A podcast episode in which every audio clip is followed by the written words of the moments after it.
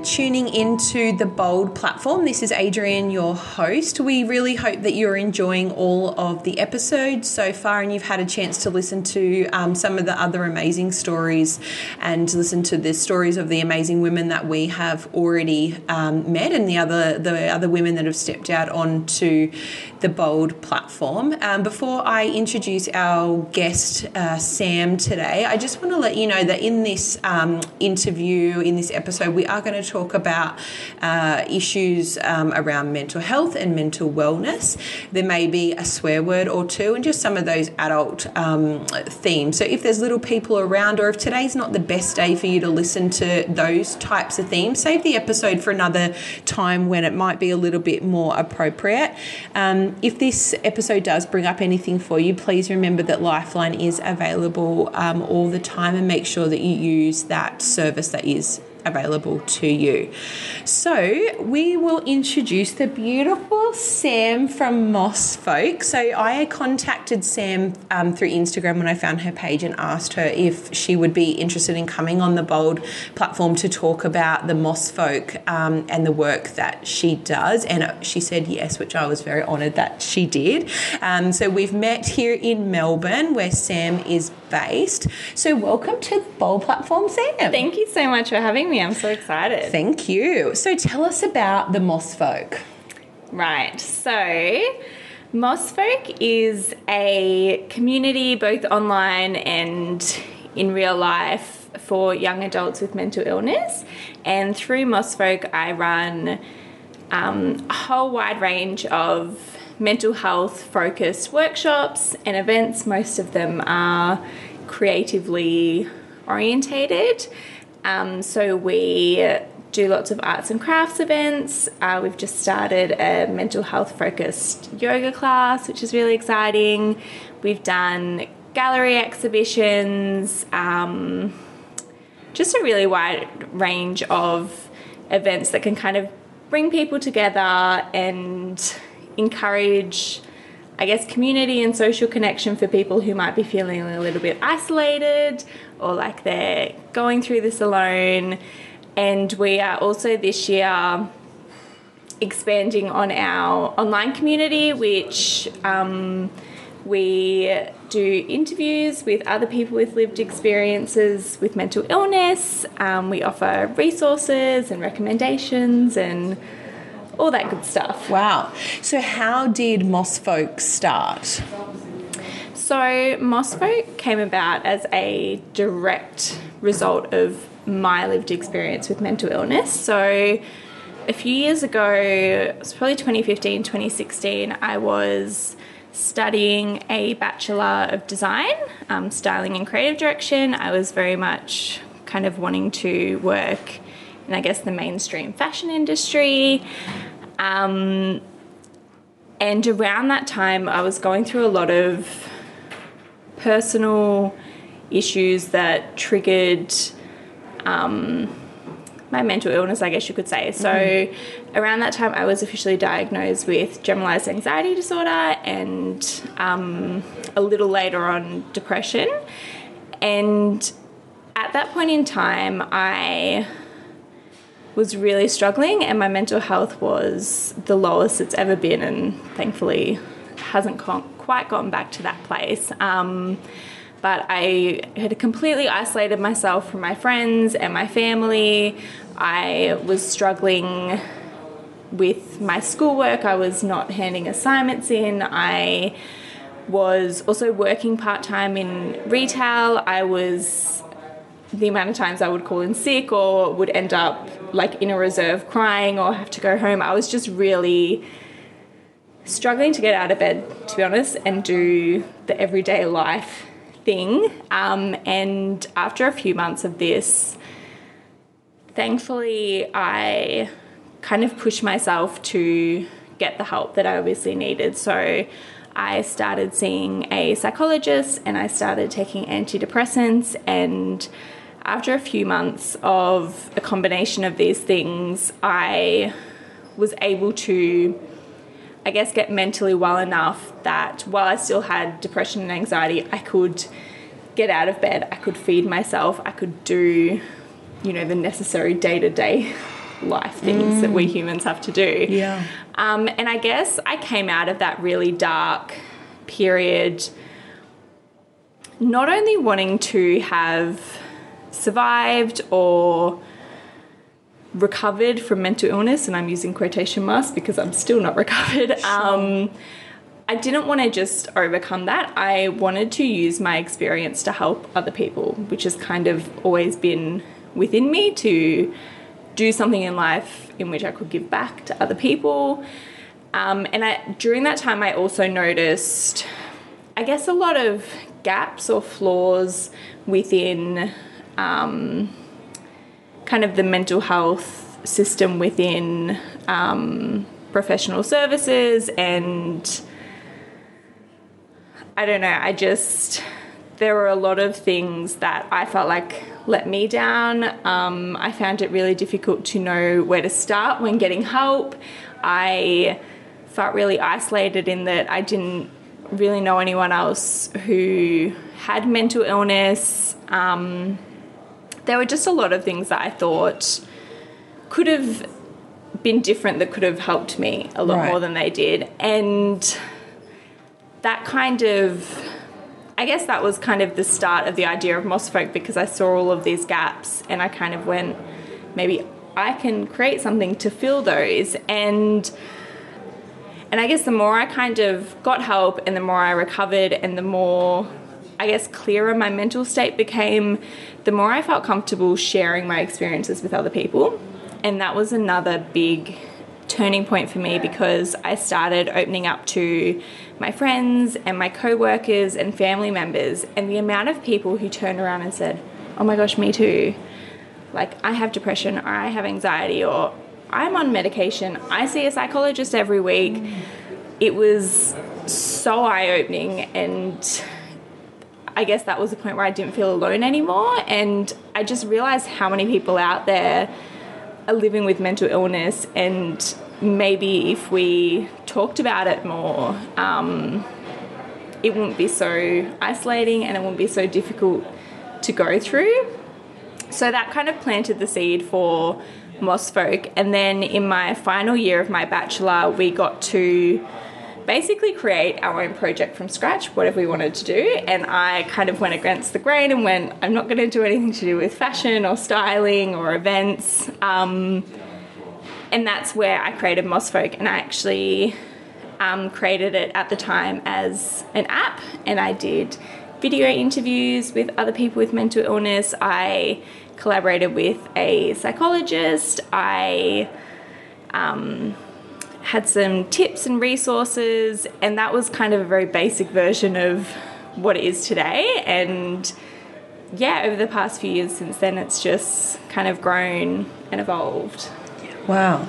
So how did it go when you finished uni, you had the idea for the app, to where did you get with the app? Did you decide at some point it was going to be more than the app and it was going to take it off, like, more into a face-to-face component? How did that evolve over that past sort of 3 to 4 years? Yeah, so, well, first of all, and I'm not going to go on a whole rant about the education system, but to be honest, another episode. Yeah, but to be honest, creating Mossfolk through uni actually really put me off the idea for a while, to a point where for a year after I graduated, I didn't think about it, didn't look into it. And I think that's because I was in quite a mainstream, like, fashion-based school. And first of all, none of my teachers or peers at the time understood mental illness or kind of why I was doing what I was doing. And I find a lot of schools, like high schools and universities, there's just not a lot of creative freedom. I'll just say that. And so what Mossfolk turned out being as my graduation project was not what I wanted it to be. And that had been influenced a lot by teachers and administration staff there. So I needed a break, so I kind of took time off. And the other thing was, my favourite creative medium is video. I love creating videos, so a lot of my content on the app was video, and it turns out that doesn't make for a good app because it's impossible to download because there's so much, I guess, I don't know, content is just a really big download. So I kind of forgot that idea. And then when I finally came back to thinking about Mossfolk a year later, I decided I did want to focus on the in-person community aspect, which I have been focusing on heavily for the past 2 years, and now I'm finally ready to kind of grow that online community again. Wow. That's amazing. It's interesting to me through all the guests that I've had, I say all, there's been four, is that one of the common themes, and there have been a few, is that everybody had this idea of what their business or their project or their social enterprise was going to be, but they had a level of openness to other things that came along to be able to just kind of go where that business took them or the project took them, and didn't kind of get stuck in this thing of like, it's going to be an app, it has to be an app. That's a non-negotiable, to now something that's, the premise is the same but the delivery is different, and you're totally fine about that. I love that there's that been that common theme, flexibility, and just being open to the opportunities that have come past you and being able to flex, go where the business or the idea goes, which is really cool, and not getting kind of super stuck. So tell me about, so you run the workshops now, mm-hmm. you do some yoga, you do the art and craft. So tell me how you worked out what the community needed, how to start advertising, like that real kind of, you had the idea, then what? Yeah, so the Mossfolk community, and these principles have been the same since I created it as a university project. It's always been based on community, creativity, and open communication. Mm-hmm. And these are kind of the three things that when I was going through my own experience seeking help for mental illness, those were the three things that I found were lacking. And so those have always been my three main focuses. So I think creating a community in which people can come and share in their experiences and make really meaningful social connections, which I feel like in the world of Instagram and social media and technology, we've really lost that face-to-face connection, and, you know, being able to share openly and honestly with other people. And I think that's what brings about really meaningful connections, being able to go, I've had this experience, and having someone see that and acknowledge it and go and kind of validate it by going, I've had the same or a similar experience. So they've been really important to us from the beginning. When I say us, I mean me. I feel like I've noticed this with a lot of, especially like lady startups and things, it's always, we pretend it's bigger than, and it's like, no, it's just me. Yeah. But anyway, and the other really important thing I focused on oh my gosh, good correction. I'm getting better at it. Nice work. Is creativity. I've always been a very creative, arty, crafty person, but I've never really known what to do with that because I've never been like an amazing illustrator or an amazing mate. Like I've never had a way to turn that into, I guess, a career. Mm-hmm. So it's always just been in the background, and creativity is just a really wonderful outlet for mental health, and we're seeing that with art therapy and drama therapy and all of those things kind of really taking off in the past few years, as well as talk therapy. The kind of general structure of one of our workshops, and I personally host different arts and crafts workshops, and then I get people in, like I collaborate with a lot of different creatives and mental health professionals, but our main focuses are, so creativity as an outlet and as a self-care tool. We usually throw in some mindfulness, meditation, artist therapy techniques, and I guess the ultimate goal is having someone learn and gain the skills to, let's say I'm teaching a weaving class, to weave, learn all these other practices and techniques, and be able to take that home and implement that into their daily or weekly self-care routine. And I guess it's giving people the tools they need to kind of, implement self-care into their daily life. Yeah. And I guess, I don't know, it was always kind of obvious that Instagram was going to be the way to do that, because it was like community has always been our focus, and I saw other people doing things through Instagram, and also it's free, so that was also a really great marketing. But that's important when you're just starting out. You need free. Had no money to start it. I had no resources or anything at all, so I did have to go with things that were like accessible and available to me, and Instagram was one of those things. And luckily for me, it kind of just took off on its own, and it's kind of built from there, and we're now at the point where I'm trying to figure out other ways to get Mossfolk out there, because Instagram unfortunately isn't quite as kind as it used to be on like small businesses. Sure. Has that answered any of your questions? Yeah, no, that's great. I guess, one thing that I would love for the podcast to achieve is if there are women out there, or young girls or older ladies, whatever your age, irrelevant, thinking of, I've got this idea, but, how do I start, or what do I need to start, to show them that, you don't need tens of thousands of dollars in the bank, and you don't need this big office with all these signs. Sure, but it hasn't stopped you, hasn't stopped me, it hasn't stopped hundreds of people get ideas out of their head and out into the community. You mentioned there around some of the techniques and therapies that you teach people, and then them being able to incorporate them into their everyday self-care routine. And I think there's a lot of talk and articles and blogs and posts on social media about self-care, and it's like these bubble baths with candles and all of this, but that doesn't necessarily mean self-care to everybody. No. What do you do to look after yourself? Because as we touched on when you first arrived here today, you give so much of yourself to these people, like to people in these workshops, but also you need to maintain your own mental health as well. So what do you do to make sure that you're looking after yourself so that you can continue to give to the Mossfolk? Yeah, and that's so important. I learned that lesson the hard way in that really dark period I was going through in 2015, 2016.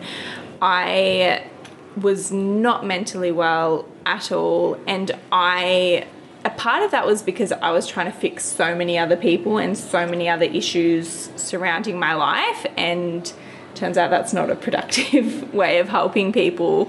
So I have learnt that you just have to take care of yourself before you can take care of anyone else. And I think a lot of people see that as selfish, and especially as women, you have to constantly be caring for other people, but you can't do that. It's, that quite cliched saying of you can't pour from an empty cup. So I guess to fill up my cup, it's like you said, self-care has it's become this thing that's bubble baths and face masks and painting your nails, and which are valid forms of self-care, and they work for some people. Yes, sure. But for self-care, especially as someone, I'd also like to clarify that there's a difference between mental illness and mental health, and every single person needs to care for their mental health. But mental illness is anxiety or depression or bipolar or schizophrenia, something that's been diagnosed by a professional. Mm-hmm. And so for me, because I did think 5 years ago that I would see a therapist, take my medication and be cured. 4 years on, that's not the case. I will probably have anxiety and depression for the rest of my life, and I'm okay with that, and I've learnt ways to deal with that. So for me, that means seeing my therapist, seeing my psychologist as regularly as possible. It means taking my antidepressants and not feeling shame or stigma around that. It means I do the 100% necessary things like seeing my psychologist, taking my medication, checking in with my GP when I need to. And then I've also learnt little tools and techniques along the way, things I call them my self-care rituals that I implement into my daily life that I guess helps me stay on top of things. So for me, that means going for a walk in my local park every morning, or I say every morning, but I haven't been for like 3 weeks, but I know that that's good for me, whether I do it or not. And another important thing, if you have mental illness or are caring for your mental health, is it's not beating yourself up when you can't do the self-care things. So yeah, it's kind of typical things like trying to eat and move my body in ways that benefit my mental health, and having a dialogue around that, that's I'm not exercising for fitness or to lose weight or fit into this ideal body. I'm doing it for my mental health. It's things like open and honest communication with my partner and my family, and when I'm not okay, to tell people that I'm not okay. It's taking social media breaks when I need it. It's taking a step back from Mossfolk when I need to.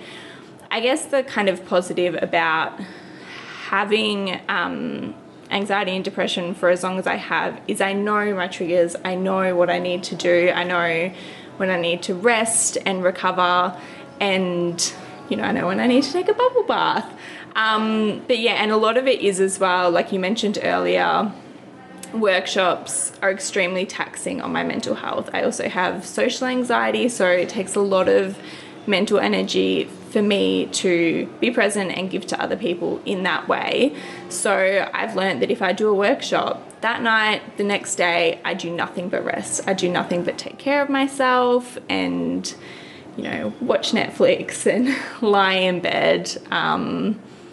Yeah, and what you need to do for your mental health and for your self-care really depends on person to person, and I find that it's still an ongoing learning process. You're constantly learning what's good for you, what's not good for you, and at the end of the day, it's really listening to your mind and your body, and I guess doing what they tell you to do. If your mind's telling you to rest, rest. If your mind's telling you having a great day, you can do all of these things, do it. And it's really being in tune with your mental health, which takes a while. And I feel like from listening to you, I feel like you do have quite a you know, level of self-awareness around what works for you. But I guess it's, again, it's being open and knowing that that might change, and what worked last week, it's not going to work next week. So just really tuning into where your head's at, and it, like, trusting it. It knows, you know, what it needs, and to go with the flow. And if that means having to change plans or stay off Instagram and not be on the Mossfolk page, well, that's just what it means, so that you can get up and keep going next week. You mentioned about moving your body.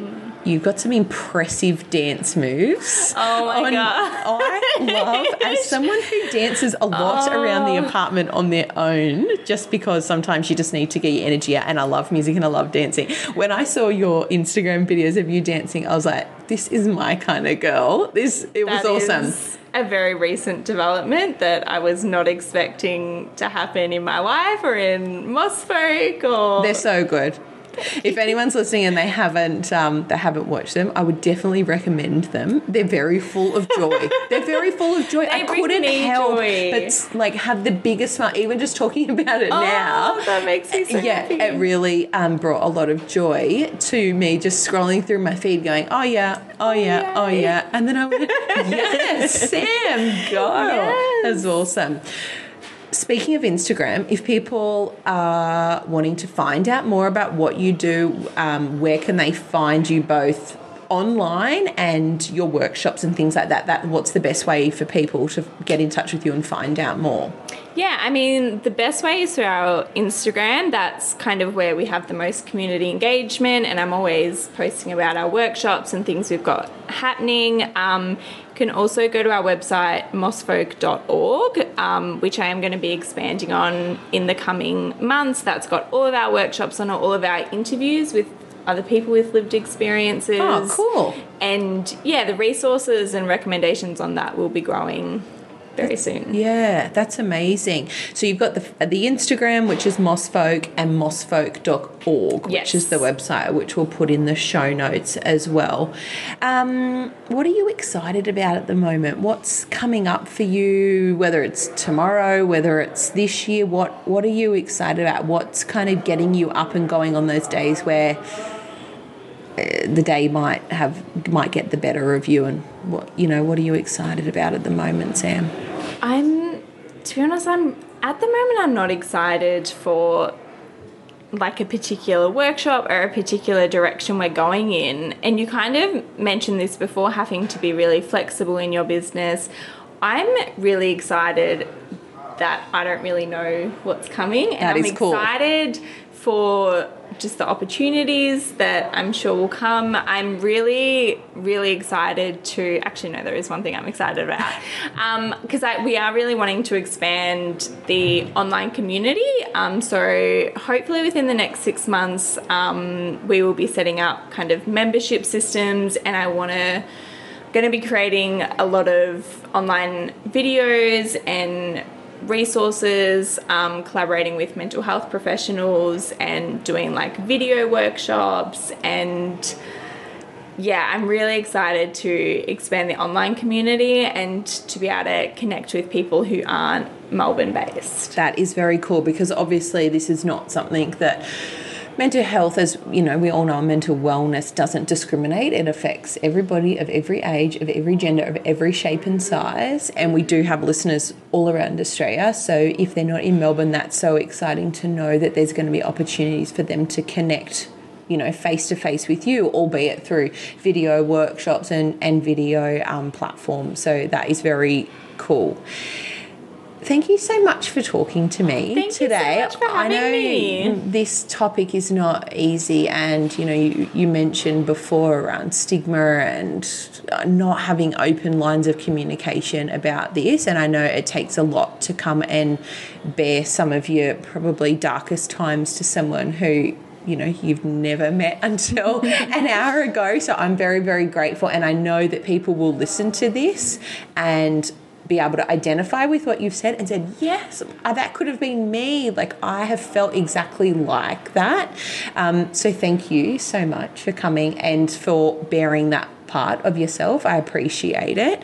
As Sam said, if you would like to know more about Sam and Mossfolk, jump onto Instagram.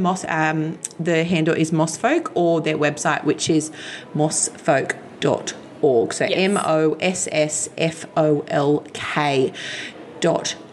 Thank you so much for tuning in to another episode of The Bold Platform. As always, we've got some amazing, amazing guests coming up for you in the next few weeks. If you'd like to know more about The Bold Platform, jump onto theboldplatform.com.au. We are the same name on Facebook and Instagram. If you know someone that would really love this episode, please feel free to share it with them. Jump on to iTunes and Spotify and feel free to rate and or review the podcast, because that really helps us spread our listener base and be able to share stories like Sam with more people that may need to hear this exact story right now. If you know of someone who would be great for us to interview, jump onto our website and click on the Submit a Story page, and we will be back in your ears very soon with another amazing guest on The Bold Platform. Thank you, Sam. Thank you so much.